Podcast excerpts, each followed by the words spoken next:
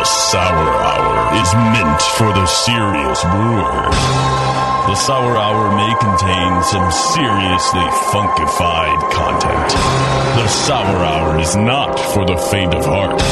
So exercise some damn discretion, would you please?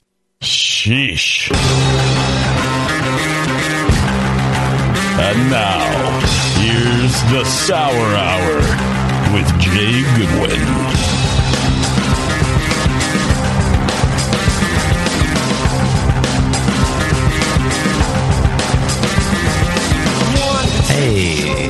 We're back. We weren't just saying things. Sour Hour on the Brewing Network. We Your never, host, Jay. It's we, that time. Yeah, we never talk to each other off the air. No, never. No. Scott and I are like the what was it? It was like the 50, 50s or sixties Yankees. They they used to say uh, something about that team where it's like twenty five caps is a game, twenty five caps home. it's like that's how many players on, or like yeah, I think that's how many If they players on come, the they roster. play, they Yeah. leave. Yep. Yep. That's me and Scott. Yeah. Except for no, we there are other phrases we utter like bet, raise, all in, and call. Well, yeah. When I'm forced to hang out with Scott to play poker. no, we have fun. It's a good time. It's the Brewing Network Studios in downtown Concord. Just started to rain a little bit out there. It did. Yeah. Uh, here with uh, Bevo in the house. Hey, Bevo. Hello. Great content as always. And here with Scott, too. Hi. Great. Okay. Uh, we're here with Modern Times, who a little more loquacious than our than our host here. Uh, join us in the chat. Give us feedback. Scott at thebrewingnetwork.com. Jay at thebrewingnetwork.com. Watch us, bre- thebrewingnetwork.com slash TV. Listen live on the Brewing Network app. Search me on mobile, which brings us to subscribe and leaving feedback. And if you do that, if you leave feedback, we also want to read your feedback on the air.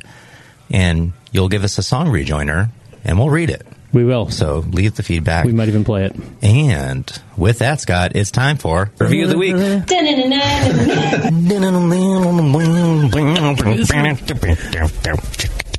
This is a five star review from KSUSF. Just started way behind, but love it is the title. He says, as my title says, I've just started listening to this podcast. I learned of it about six months ago, but just started listening two weeks ago, and I'm through episode eight, which was 311 day, by the way, as Oh, no. if he said, as if I needed any more reassurance that this podcast is legit. I love it. I've been drinking sour beer since 2010. I started with Consecration, Russian Good. River's gem of a sour beer, uh, and have been hooked since. I'm going to get through all of these episodes and keep listening into the future. Keep it up. Thank you for the review, KSU. We appreciate it very much. Three stars. Yeah, three, yeah, yeah. It's okay. It's like a, a sour beer review. It can never be more than than three and a half stars. Yeah. You know, it's so funny you say that. Look at the, the, the review above that, which we'll get to on a future show. It actually literally says, best BN show, three stars. Yeah. Oh, my headphones almost fell off. this is the best sour beer I've ever had. Three and a half. Yeah. Three point seven five. Yeah, the Yelpers do the same thing where they're like, service impeccable, beer amazing, location terrific, three stars. Like, Yeah. what? Why? Yeah, they had a little trouble finding parking. yeah, totally. All right, we're All back. right. You don't want to be easy. Can, you we, have to, can like- we isolate that you out? got to get it. You, that's when you're when you're not when Is this just a re- relationship show now? Is that when you're easy, Bevo, you get around. You've been around. yeah, that's when But you you're don't wanna be easy. Yeah. No, you do want to be easy. You don't want to be easy. Which one did you say? Sam knows what I'm don't. talking You about. don't? Anyway, oh. moving on. Nope.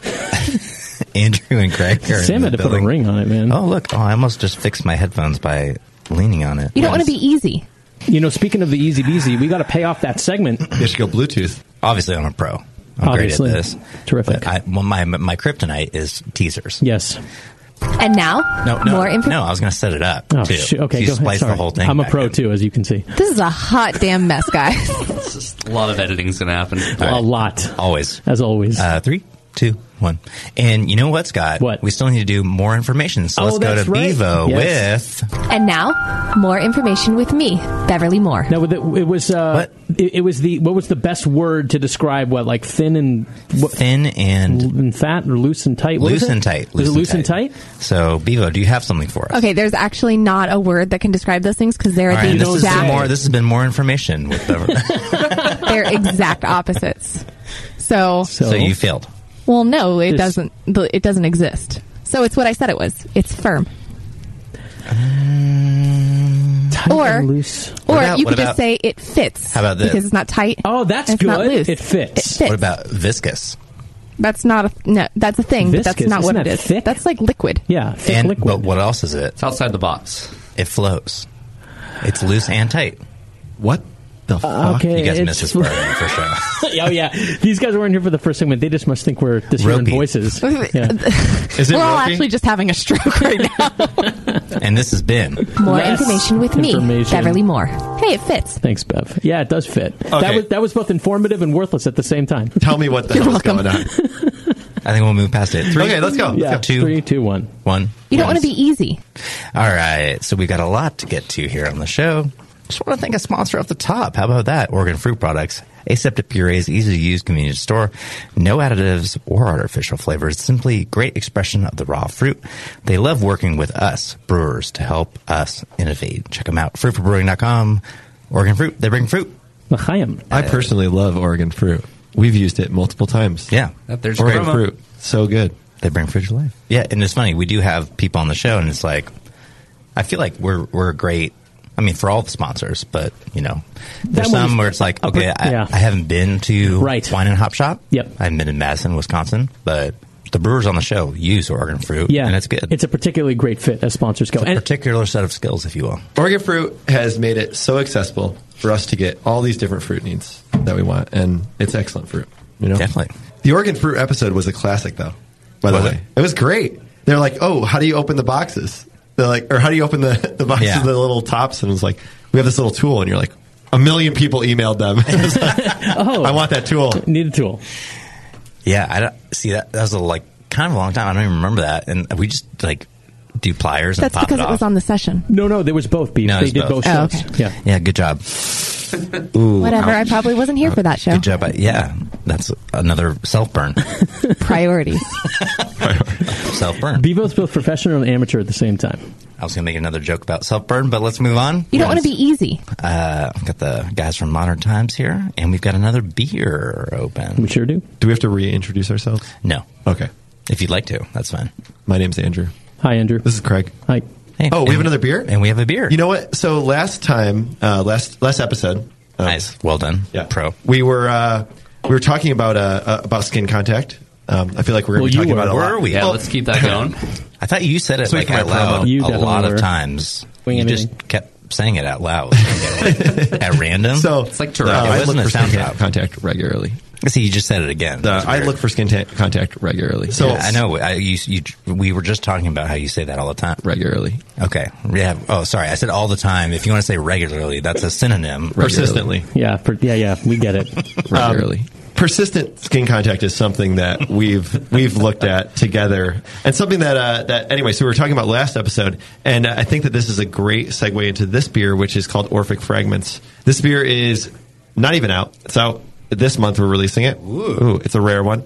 Um, 375 milliliter Yeah. bottle and a beautiful small bottle there. And the thing about Orphic Fragments is that it's a blend of um, kind of it- it's it's taking a lot of these these concepts that we've been talking about in the last episode into this episode, and uh, Such a pro. such a pro. and uh, it's a blend of barrel aged saison and stainless fermented saison, and then we we aged it on um, Chardonnay pomace. So um, essentially, Chardonnay that was pressed off the juice, um, the skins and the and the stems and everything, um, sent down from a, a winery in. Um, Stag's Leap Winery in um, Napa, and Very um, tasty winery. One of my spot. favorites. Yeah, great spot. and uh, they sent us. They're like, "Oh, you want you want pomace?" And we're like, uh, "Yeah." And they're Hell like, yeah. yeah. you can just take it." Oh, yeah, Like, they're we don't excited give to get rid of it. Yeah, they don't care. It's garbage. So it's like they sent it down. Well, you just ran out of your supply. yeah. well, there's uh, about a um, I don't know a million Chardonnay California Chardonnay producers Yeah. that people can get, and we only got we got one pressing from them. So this was uh, about uh, let's see what was it? I think it was about 800 pounds of Chardonnay skins. Wow. Um, and and stuff. So we sent that down. We ended up putting it on the saison. We just packed it in. So we put all the Chardonnay skins in, then pumped uh, saison onto it. It ended up being 83 pounds per barrel of Chardonnay pomace. Yeah. So anyway, you can taste it. It's really cool, really kind of funky and fruity, and and got like that stone fruit kind of character. But it all comes from that pomace. Uh, I mean, the saison below it was similar to Celestial City, the beer we had on the first on the first episode. Super good. It's amazing. Now it's perfect because the question I asked at the top of the last show has to do with pomace, and what I wanted to ask was on behalf of somebody who you know is they have a barrel program, they're using fruit. You know, my thought is like, what if I just used you know stems and other, other things than just the fruit across the board to add complexity to all my fruited sours? How does that notion strike you? I think that's a, a, an interesting concept. I think that it's all about experimentation. You know, something that I was talking about recently was uh, was like, how do you know what kind of fruit to use? Like, do you want it from this supplier, from this supplier? Do like, you know, which which part of that? We have found that um, there is no there's no guidebook for this stuff. So just figuring it out. You know, grapefruit, you want like you want the zest. You do not want any pith.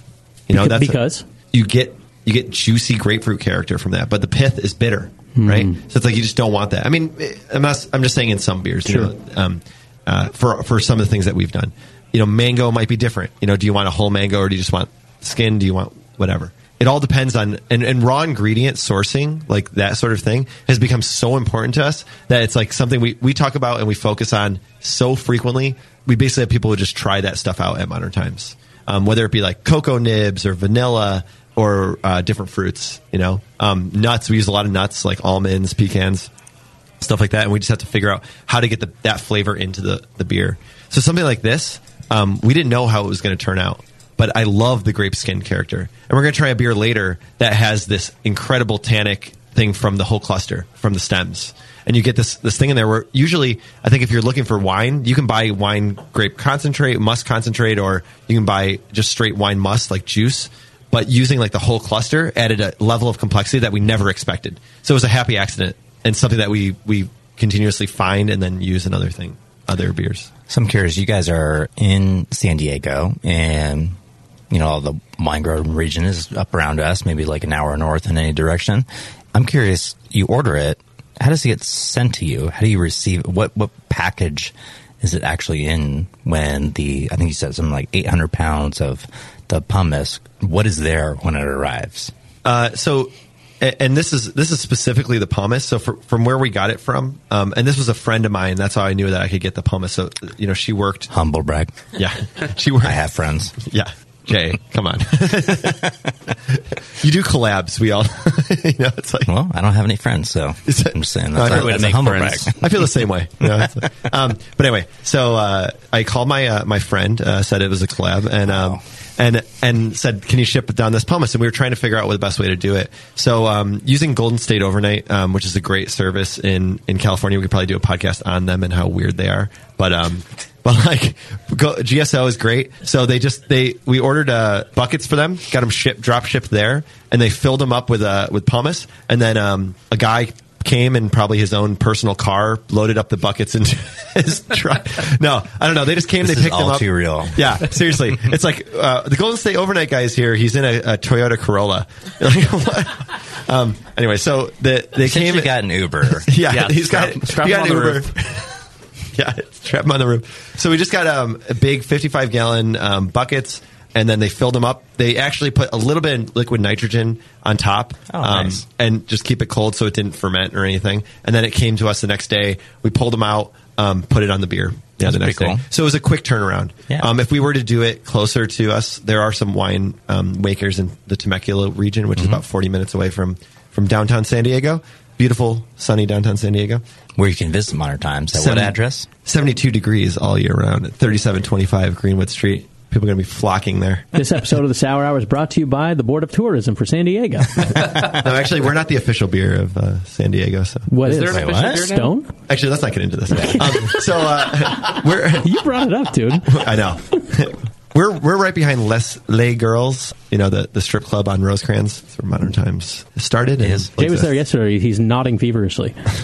No one should go there. Um, so uh, anyway, um, this is more of session talk. Sorry, I, I'm, I'm used to that. No, you know, it's not fine. not This like is sour episode hour. two. Yeah, Um, right. episode two. We're good. So Nobody uh, gets this far. we yeah no. Nobody gets this far. so we could get it from Temecula, and if we did that, we would just like drive up, pick up the the must or the grape skins, and then bring them back down. But instead, we just got it shipped down on um, overnight. But it's a great question, and how we we get the skins or the fruit is so important. You know, if it's Right. um, going to be. Uh, the other the other thing that we do, and we didn't I didn't bring it here, unfortunately, is cider. So we actually have a license to make cider. Get so the we, F out. Yeah. Uh, no, I, sh- I should leave right now. Yeah, no, that was a real statement. Um, and I really, I I'm going to really turn Andrew's mic off here. It's dead. It's dead. So I'm up. I, I really apologize for not bringing the cider, but it came out great, and that was a real logistical thing. You know, you never think about this when you're make, make, going to make beer, like the logistics of it. And I think that's something that's huge in homebrewing is that like it's easier in some ways to get like five gallons of something than it yeah. is to get like 800 pounds of something. You know, picking it, go to the go to the winemaker and just pick up some some skins or buy grapes and, and press it yourself or whatever. But with cider, it was another logistical issue. So we had to figure out a way to get cider to our brewery without it fermenting in the truck. You know, and not and it, and it not adding too much to the cost of Yeah. that. So um, that's always always something that you're you're looking at. So I'm confused. You guys make straight cider, or you just So- bring it in for beer? We've done a few beers that are kind of beer cider hybrids, but um, uh, recently our license changed uh, with our barrelage. So in California, when you hit a certain barrelage, you actually there's a loophole to get to be able to make cider. So we released our first cider uh, last month. Oh, that's cool. It's called Radix. It was a Wickson, uh, which is a, a crab apple like a variety of witch, cider. right. It's like a yeah. We had to see if it floated um, by putting it in water. Um, so. Uh, Kill it. yeah, we, and then we burned it. We burned it with fire. Um, so uh, it's it, Wickson is a, a variety of crab apple that is um, both sweet and um, ac- incredibly acidic, and we fermented that in stainless. Added, put it in barrels um, for almost a year, and then we bottle conditioned it as well. So it's like sparkling. It's completely brut, um, very dry, lower than one Plato, and um, it is yeah, it's like predates brut IPA. you know? That's awesome. Oh, Um, whoa, whoa, Ancient. brut Whoa. cider. So um, it was a really cool cider, and uh, and people were really stoked on it too, which was awesome. We were um, we weren't sure how people were going to react, but it was kind of a passion project, kind of fun little thing for us.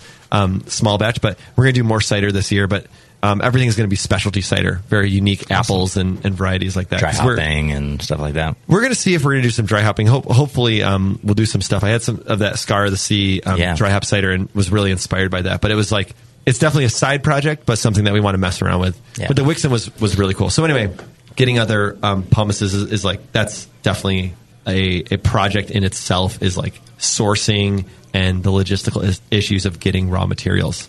For sure, and I'm glad you brought that up because I think one one question that you know may not apply to a lot of people out there, but there are certainly uh, breweries that listen to the show, and they're larger breweries, and maybe they're just starting out their sour program, or they're smaller breweries that are feeling like they're growing into a larger program. I mean, I find at the Rare Barrel that the scalability of fresh fruit or just processing or sourcing becomes a huge problem. So maybe you could share a story about, and we we spoke about Oregon fruit, right? They make it easy. They really do. It's like you can get drums and it's good stuff and it's awesome. But what's like the largest amount of fruit, like specialty fruit that you had to source, and what were the, some of the pitfalls that went into that? No pun intended on pit. Yeah, Yes, thinking about no, that. that, that's the thing is, I think um, what we have found is that we want to make the most flavorful beer, whether it be you know strawberry or peach or or grape or something like that. We just want to find the way to do that, and we'll make that work. So the thing for us is like. You know, not even fruit, but when we talk about nuts, uh, like I was talking about nuts for like some of our stouts, we like hand toast everything now because we just found that there's no way to get that character without even when you get toasted almonds or or pecans or hazelnuts or something like that. We we have to It's give too late, toast. right? It's like not. This is so so volatile right Yeah. there in the moment. And you just give it one little toast. It, it doesn't take long, but when you're dealing with like 800 pounds of it, it takes a lot. Yeah. So the the most difficult time we had was just well every year is uh, during stone fruit season. We just feel that that stone fruit you just can't get you just can't get it the same. You know, fresh nectarines. Um, and there's some incredible farms in southern, well, in I guess Central California that make stone fruit, and, and even in, in almost Southern California that make nectarines, peaches, And Northern they grow. California, for the record. Sorry, um, California is uh, just whatever in California. Let's just go there. Agricultural hotbed, yes. Yeah, and uh, in California, you get these, you get stone fruit, and it's just that's the that's the ideal way to get stone fruit. So we have to pit and, and wait until they ripen, and, and then pit and process uh, all that fruit. That takes a lot of time. There's no doubt that everyone just goes through it, and we put it in buckets and, and maintain it. You've got the free and the cling stones, right? Yeah, you got to get free stone. Yeah, you don't want you don't want clingstone. Well, just by processing, you don't want clingstone. Yeah. Sometimes it's like, ooh, this is really good. Is this for our cling? Oh, cling. Yeah. All right. Well, that just shot down the uh, the amount of the beer we're gonna make. I mean, peaches and nectarines is where where I really found out, or where we really found out that like there was going to be this range of stuff that you just thought, oh, a peach, and it's like no, there's all these different varieties of peach. They are seasonal um, within a season, so it's like the early season, the late season, the middle season, and you have to kind of be prepared for that. So we're like, we'll do multiple multiple batches of nectarines. There'll be different different varietals, or do we want to stick with one and it's all early season? Yeah. and that's like acidity and, and all that. So it's fruit has become such an important part of our beer, um, and and varietal has become such an important part of our beer. We never expected that. Oh, for sure. And so, all right, one thing I want to come back with, teas. we'll take a quick break, is, you know, we spoke about earlier how we drove a lot of flavor and aroma out of the earlier beers, right? Where it's, you know, either stainless or oak and hops and mixed culture and stuff like that. How do you balance getting enough fruit flavor with keeping those flavors? We'll table that until right after the break. We'll be right back with Modern Times on the Sour Hour.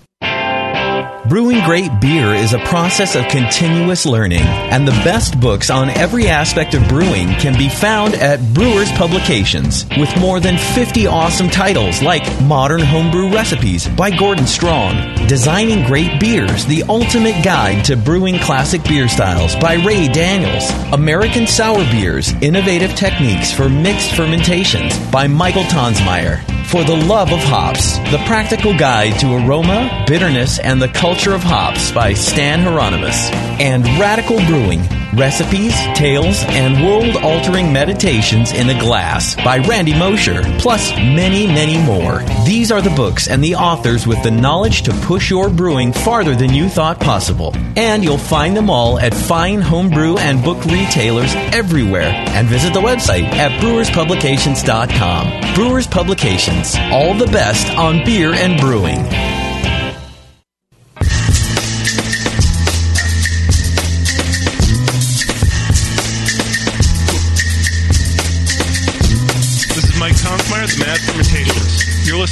Sour Hour on the Brewing Network.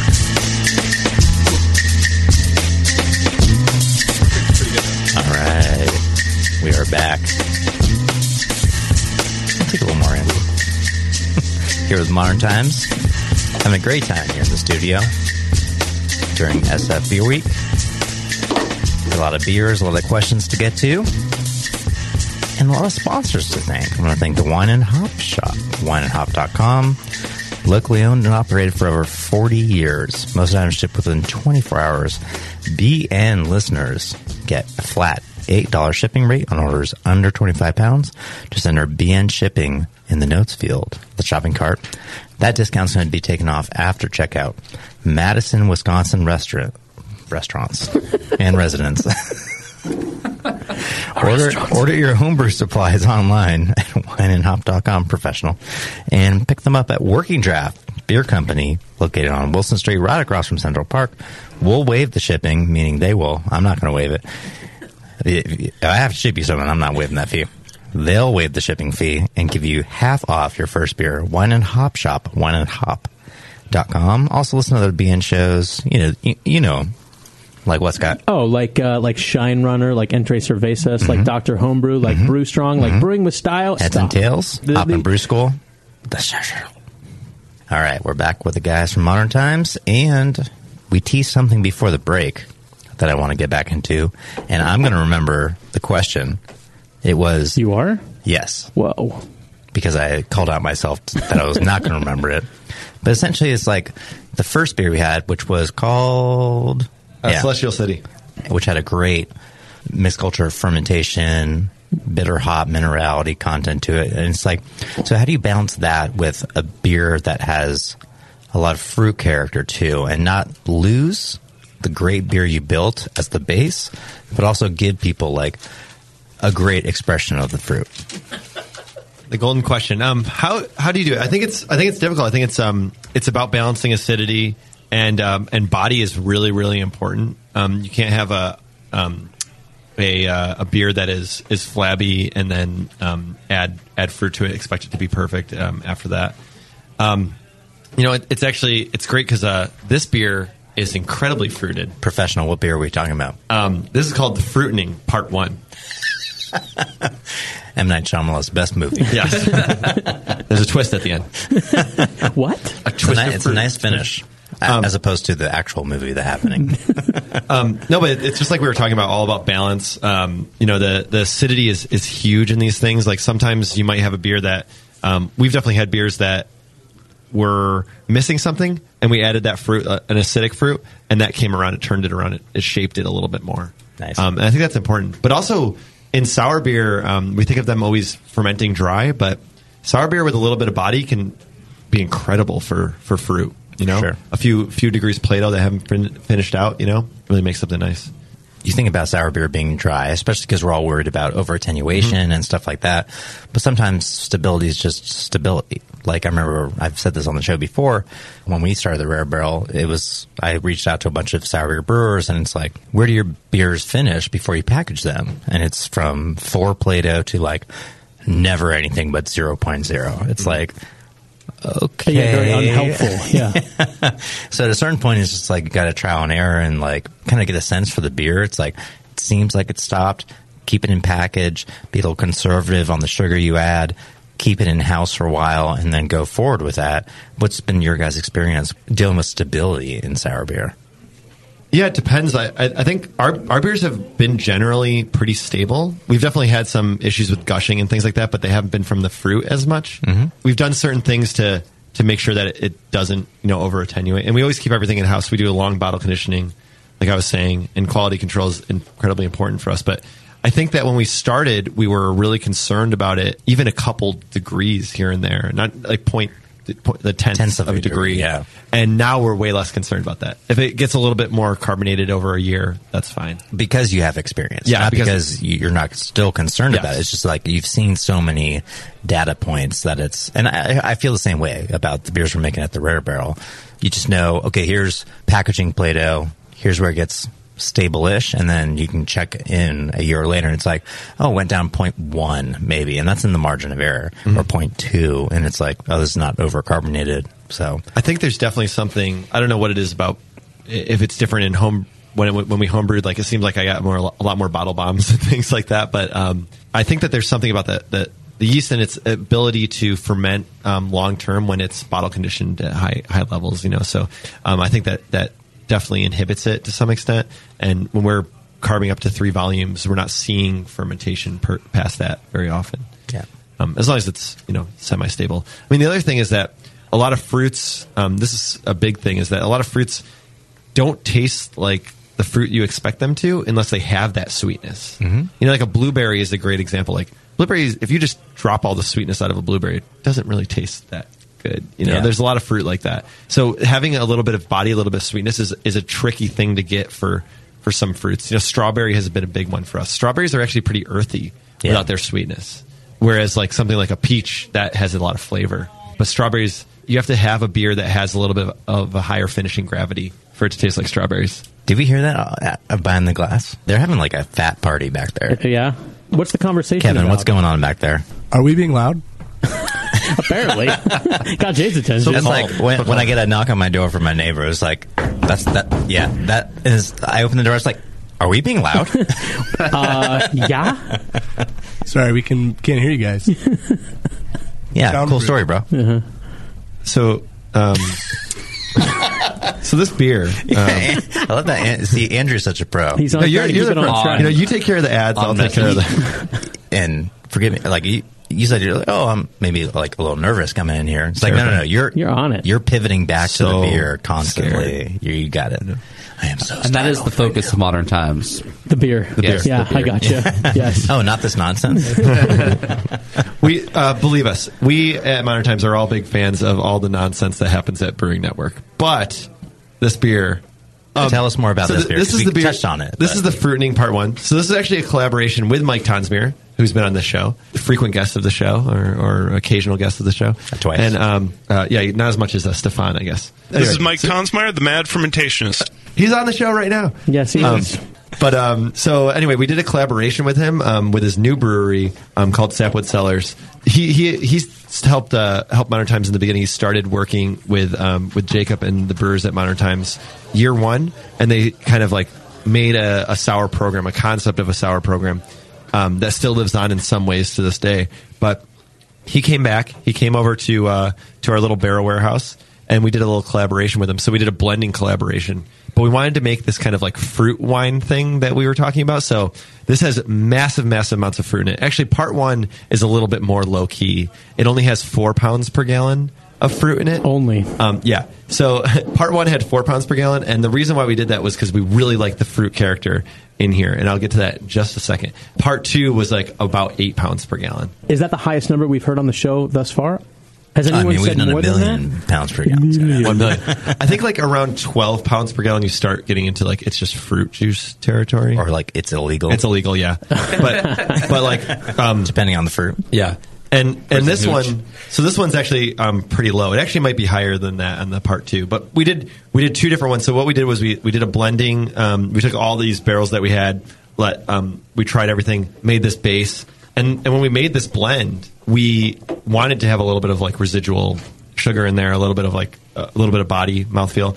And then we wanted to just like load it up with a ton of fruit. So we put some dark sours in there and some blondes and grisette and stuff like that. Um, we even had um, some of this red ale that was aged in Spanish brandy barrels as well, which was cool. Interesting. Um, or sour red. And this one has um, black currant puree, blueberry puree, and Zinfandel. The thing about the Zinfandel, so actually, I, I'm a little disappointed. Not disappointed. It tastes incredible. It's super jammy, very, very and good. It's it's really really nice. But when we first, the reason why we actually separated this batch from the second batch is because the first batch uh, had this really cool tannic kind of whole cluster green character to it. And that was from the Zinfandel that we got. So we actually didn't get, we got whole cluster Zinfandel, which is kind of, no one gives a shit about Zinfandel, right? Like, I mean, it's popular, Yeah. but it's you don't see it very often. Actually, I had a great one from Broc Cellars last night. Nice. Had their Zin, but it's out in West Berkeley by the Rare Barrel. yeah. Anyway, so Zinfandel um, grape must that we got, and it just had this like great kind of grassy, almost herbal, spicy, you know, uh, green pepper nose to it. Yeah, a lot of people say green, the green bell pepper. Yeah. And it's it's not it's not a bad way. Like you can have bad green bell pepper, but it's just like it's there. It adds a little bit of complexity, a little bit of spice. Um, and now it's it's kind of gone, and it's much more uh, boysenberry blueberry. Ah, but that, that was your level of disappointment. Where Yeah. it's, like, it's it's evolving over time, but there's still a lot going on there. Where it's like it's still magnificent, and all these beers are what I term technical term as bangers. Oh yeah, they're all great. They all slap. Yeah, these these guys Oh, slap. no. Yeah, for sure. Um, and, and actually, the beer is actually, I think, better than it was. Just doesn't have that character that I was excited about. It's actually really incredible, and I'm excited. I'm I'm loving it right now. I haven't had it in a long time. We released it last July, and it's um, it's just really nice. So um, this beer was like all about doing over the top fruit character. Well, that was the concept. The concept was like, how much fruit can we make put in this beer, and it like be I don't know, that, like just make it a super jammy banger, you know? banger slap, slash slapper. Scott, let's get to a question, but sh- before we do, I want to thank one of our great sponsors who bring us all these questions. This question and all questions are brought to you by Dr. Lambic, great guy, and his team at sourbeerblog.com. Check him out. Check out the articles on Sour Beer Blog for a great written resource devoted to teaching you how to brew and blend sour beer at home. And now, the Sour Beer Blog crew is opening their own brewery. In fact, it's open in central Pennsylvania. It's got tap room too, some cool snacks and great pictures. Have you seen the Instagram? It's oh, incredible. Oh, of Mellow Yeah. Yeah, oh, it's terrific. It's Check a 'em out. beautiful spot. Mellowmink Brewing at mellowmink.com. All right, here's a question from Joe regarding what might happen to his barrel, and maybe we can talk about how you guys treat barrels. Yeah. Joe says, uh, "Love the show. Thank you for all the work. I recently took mead out of a bourbon barrel." My goal was to attempt to neutralize the barrel while making a kick ass mead. After pulling the mead out, I filled the barrel with water and I let it sit for a few days. When I removed the bung, the smell of rotten eggs filled my entire basement. The mead turned out amazing, and my next step was to put a golden in with some bugs to start my Solera. But I don't know, can I save the barrel or is the sulfur a point of no return? What do you guys think? I wonder where the sulfur came from. Do you think, like, Yeah, if, right. if it was like, if it was a contamination in the water or whatever, that would be kind of surprising. I wonder if there was like some sulfur from wherever he got the barrel from. Mm-hmm. But the mead apparently is fine. Yeah, The meat is fine? Yeah, he said it's. He said amazing actually. So is it possible that whatever was in there was dormant, didn't affect the mead? Two days Yeah. is It's a short. little, actually a little longer than I would prefer for just water. No Mm. citric acid, no, and I'm I'm off this now, but the potassium metabisulfite. That's a little bit long, and I'm I mean I actually don't know that much about mead, but maybe there's some residual sugar left Mm. where it's like you know you can't rinse that whole thing out. So if it's sugar and water in a porous non-sanitary environment, which it's not that I mean, that's not commentary on your practices. That's just what oak barrels are: non-sanitary environments. Sure. If you're still trying to put the beer in there, maybe what I would do is load it up with as much boiling hot water as you can and rinse it out. Um, but then you should be fine. I mean, Yeah. Because also a bourbon barrel is like not a hospitable environment because it's been charred from the inside. I'd be pretty certain that it's from the mead and perhaps contamination. But if you swish around some boiling hot water, caveat Brewing Network and the Rare Barrel and Jay Goodwin do not endorse doing weird things with boiling hot water and injuring yourself. Yeah. But maybe that's what I would do is just like try and kill everything in there and then fill it up. How would he keep the water at a boiling point while filling an entire barrel? Oh, I wouldn't fill the entire still? barrel. Oh, just as much as you can boil. and then just dump in there straight there. off. I mean, it could be like something? a you know an eight quart pot that you have at your in your kitchen. Boil it up. You know, get a funnel, pour it in, put a bung on it, switch it around. Be very very careful. Don't wear flip flops. Go from there. That's where you lost me. Yeah, like, sorry. I'm not interested Sorry, anymore. SoCal. It, it just, yeah, it doesn't seem like necessarily, I mean, at least it's not acetone. You know, Yeah. sulfur's kind of like a weird, it's a weird one to hear strange. about. but, and yeah. it's possible you you know it could just be like no offense, like confusing with something else. Maybe because that seems weird. Sulfur seems like fermentation to me. And it's a bourbon barrel too, so there wouldn't be sulfur. It probably wouldn't be sulfured. It just seems like so. let- Let's just introduce the possibility that it could be some other smell that you don't like that you're attributing to sulfur. So yeah, I mean, boiling water is very good, uh, very dangerous. Don't sue me. And it seems like it, since you filled it with water, you're not so worried about the flavor carryover. I've seen, and in fact, it's on uh, our friend Brandon from Yazoo and Embrace the Funk on his Embrace the Funk blog. I could be wrong about this, or maybe it's on Milk the Funk, but where you get a again also danger caveat you get a uh, pressure cooker and you're able to get steam out of there and steam the barrel. It might take a long time longer than any pro brewer would have patience for but if you have one oak barrel you can rig it up so there's steam going into the barrel and that would do probably an even better job Of both neutralizing and killing anything. yeah, and I think that would be my safety preference, Hmm. honestly, than handling like a large amount of boiling water. Right. But it's still like there's still a danger factor there. If he's sure. dealing with oak barrels, the other thing that actually Brandon told us was uh, was a wallpaper steamer, like a pressure cooker, but just like a little electric element in a in a little plastic container. They're like forty bucks on Amazon. Yeah. They got a little tube, pop it in there. yeah, it's not fancy. It's just Secret. like yeah, just get some hot H2O in there and steam scrape. Mm. So Now, just to clarify, you're concerned about water sitting in there. You said two days is a little long. Mold? mold for sure, but also like essentially like I, I'd be worried that the meat he took out he didn't completely take out. Right. So now he has like low Plato, low alcohol, but some sugar content, sugary water in there.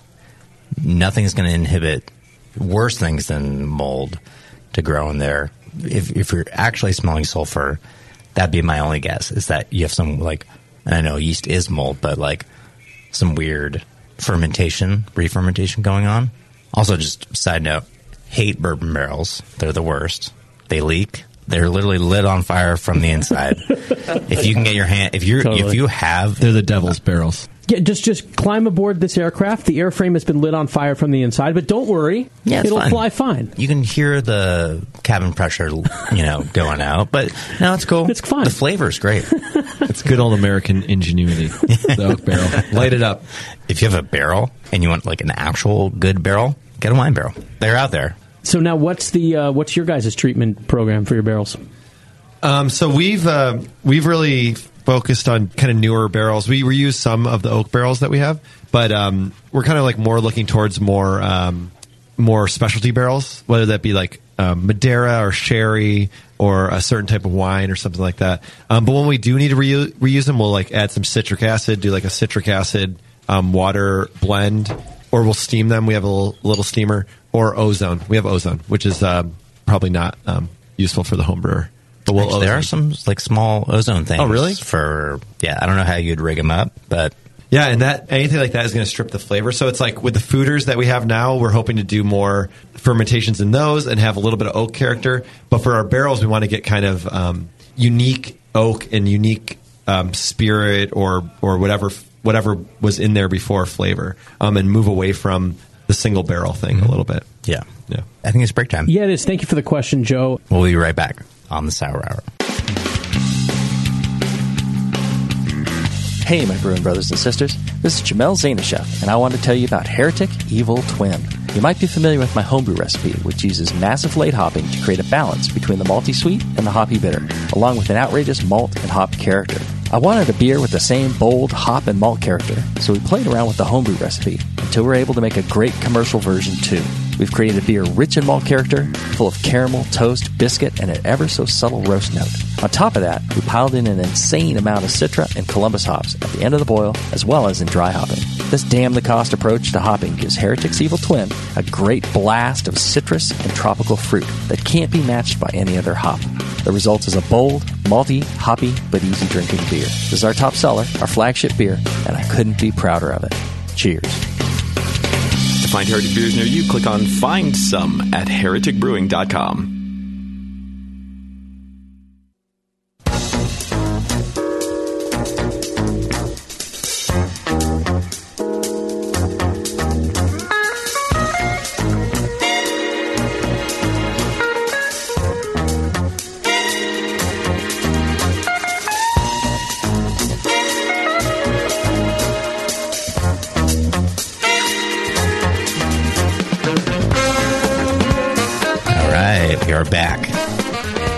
Sour Hour, hitting all the heavy topics. That will not be one of the off-air conversations that we air during No. the breaks, like we keep promising we're going to. That won't be one of them. No, no. Um, speaking of heading, hit, heavy hitting, Neshaminy Creek Brewing, three times Philly beer scene magazine brewer of the year. I didn't have it. two time JBF Vienna style lager medal winner. Two times for bronze smoke lager. Great beers. Renovated tasting room with a variety of beer styles to from hoppy double IPAs to sessionable poundable lagers. Hoppy. Hoppy.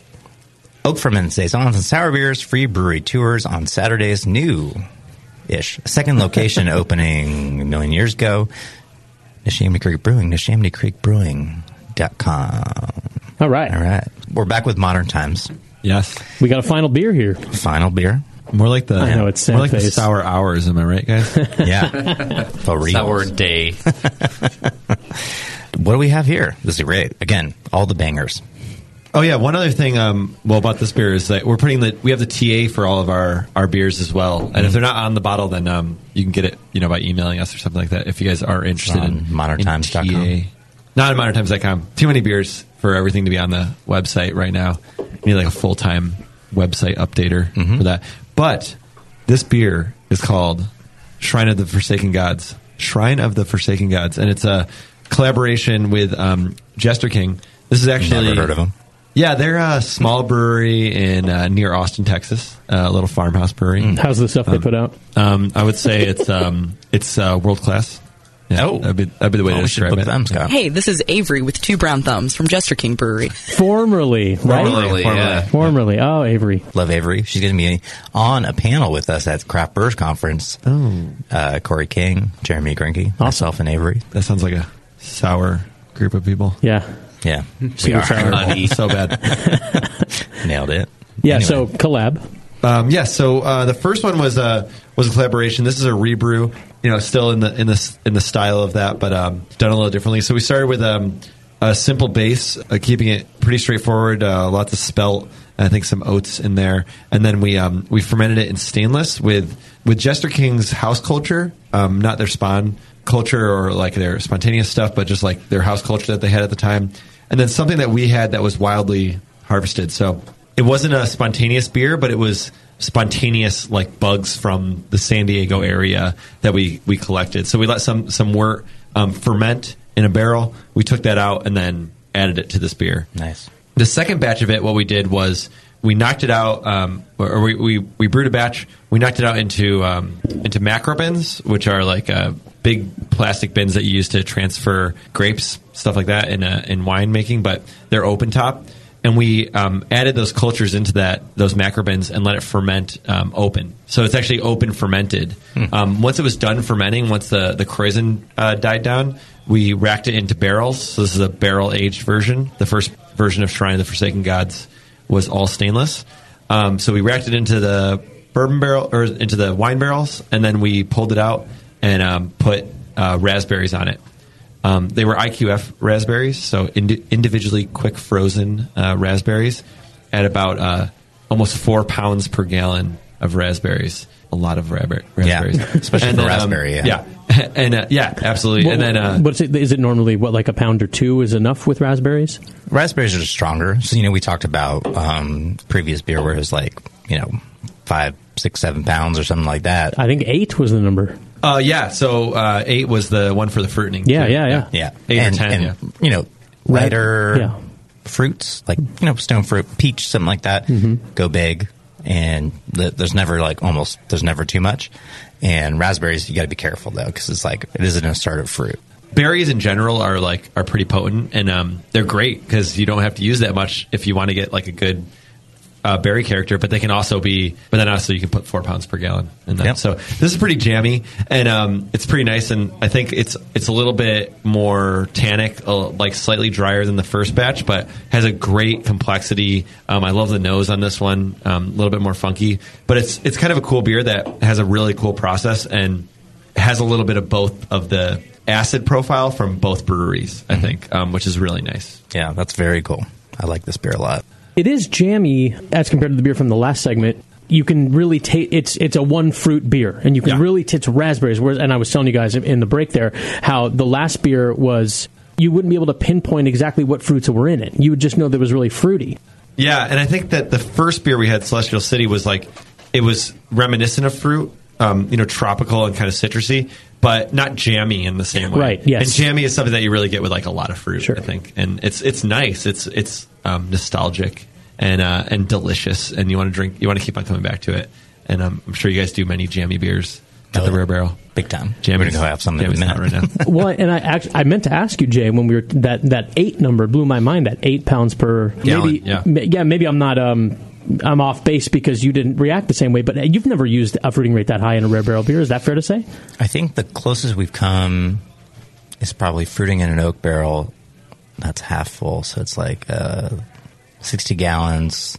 I don't know. Well, I don't know the poundage though. Do you think it was close to eight pounds? You you think you've ever gone that high? Uh, That's pretty high. So when I figured like when you do in an oak barrel, well, the most we've ever in a full oak barrel when you're stuffing fruit into it before it starts filling out or coming out the top, we figure it's about two pounds per gallon. Mm-hmm. So that was like when we first were doing at Modern Times when we first had uh, peach beer. We did we had this like sour beer that we made a year in barrel of, of fermenting with bugs mixed culture, and then we picked our barrels, and then we're going to put peaches and nectarines in them. So we we um, we processed the nectarines and peaches, and then we we're going to put them in the barrel, and we're stuffing them into the barrel, just in the top of the barrel. You know, this is for almost five years ago, and um, we're stuffing them in the top of the barrel, and then we're we we're getting beer coming out, and we we go to Jacob, and we're like, Jacob, there's a there's beer coming out of the barrel. He's like, Yeah, like put more fruit in there. and I'm like, what about the beer? It's so good. He's like, there needs to be more fruit in that barrel. So, um, and that was about two pounds. So like we stopped doing that because we wanted to increase the fruit. So the amount that we're doing now is at least double that on average. Is double that amount. Yeah. So double stuffing it into there. I know you guys were doing kind of like fruit first, right? Yeah, and then before there's any beer. Beer, yeah. We just do it in stainless now for that kind of conditioning um, part, but similar idea. Yeah. Lots of fruit. Yeah, lots more of the fruit. better. So we had a lot of great beer tonight. Oh, Yeah. so much good stuff. If we had another show to go, we do all the beers. But you guys were kind enough to bring many, many beers for us. We'll enjoy them off air, indeed, as well as great conversations about many things and uh, deep philosophical conversations. Yeah, Break out those black and milds. But before, oh wow, deep cut, deep cut. Uh, no, we're not playing poker tonight. All in call. Got to go to work. But before we depart, I want to ask a couple more questions. One, where can people get these modern times beers? Uh, these specifically, or kind of different Everything. beers? Um, What's the dis- distribution So- footprint for modern times? We uh, kind of have, you know, our range of small batch special projects beers like we've been tasting here, and those are available generally from our tap rooms. However, uh, they often go into our online sale. So if you go to our newsletter on moderntimesbeer.com, it's in the upper right hand corner. Put your email in there. We don't spam too much; it's like one email a week, um, and we'll let you know when the next online sale is coming, what beers are going to be on it, um, and then we have a pickup window. Um, so if you're in Southern California, one of our three tap rooms in San Diego, um, or a restaurant brewery in LA, or one in Portland, um, you can kind of plan your trip, pick it up. Uh, we do have more uh, tap rooms uh, slated to open in the next year. Timeline's kind of still a little bit TBD. The, the, the plan is that we want people to have a place they can go try these beers. Uh, we can be part of your neighborhood, um, and you can get them there.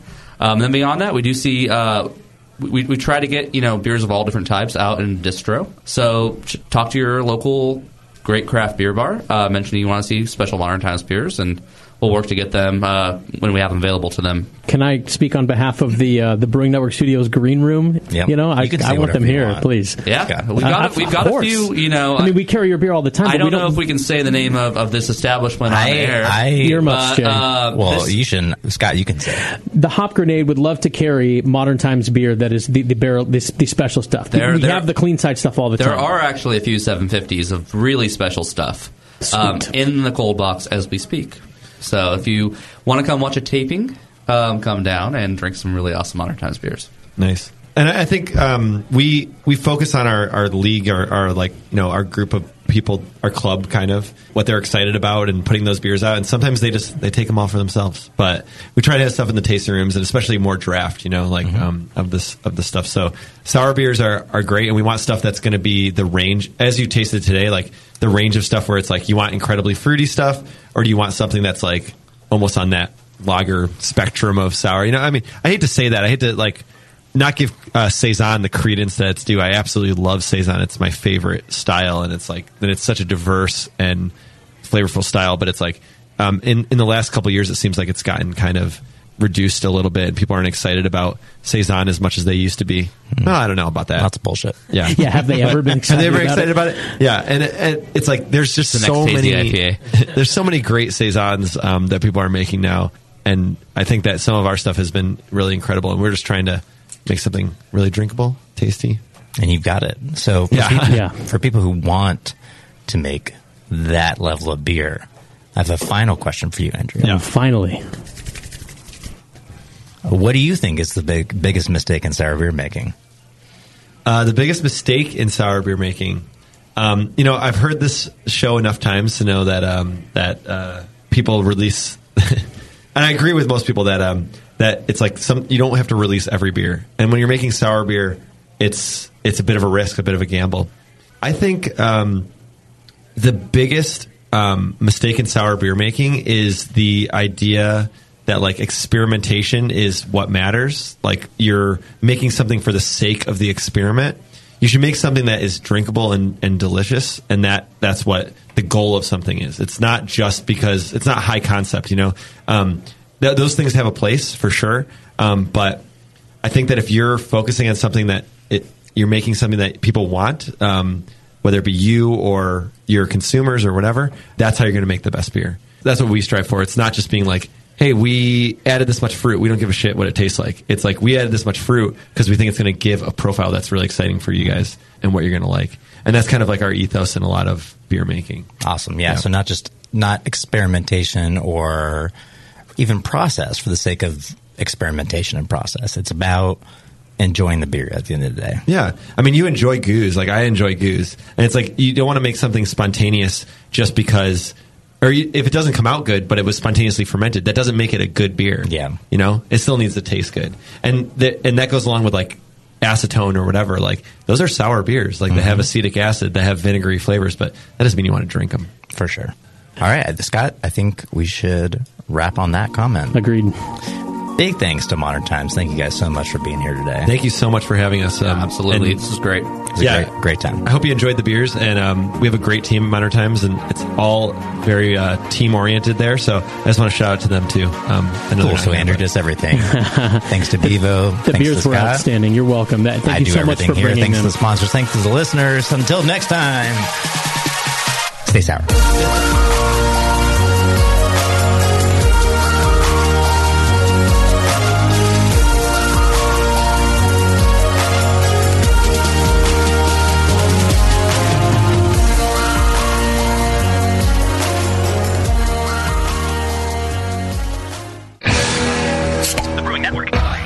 All these beers are what I term, technical term, as bangers. Oh yeah, they're all great. They all slap.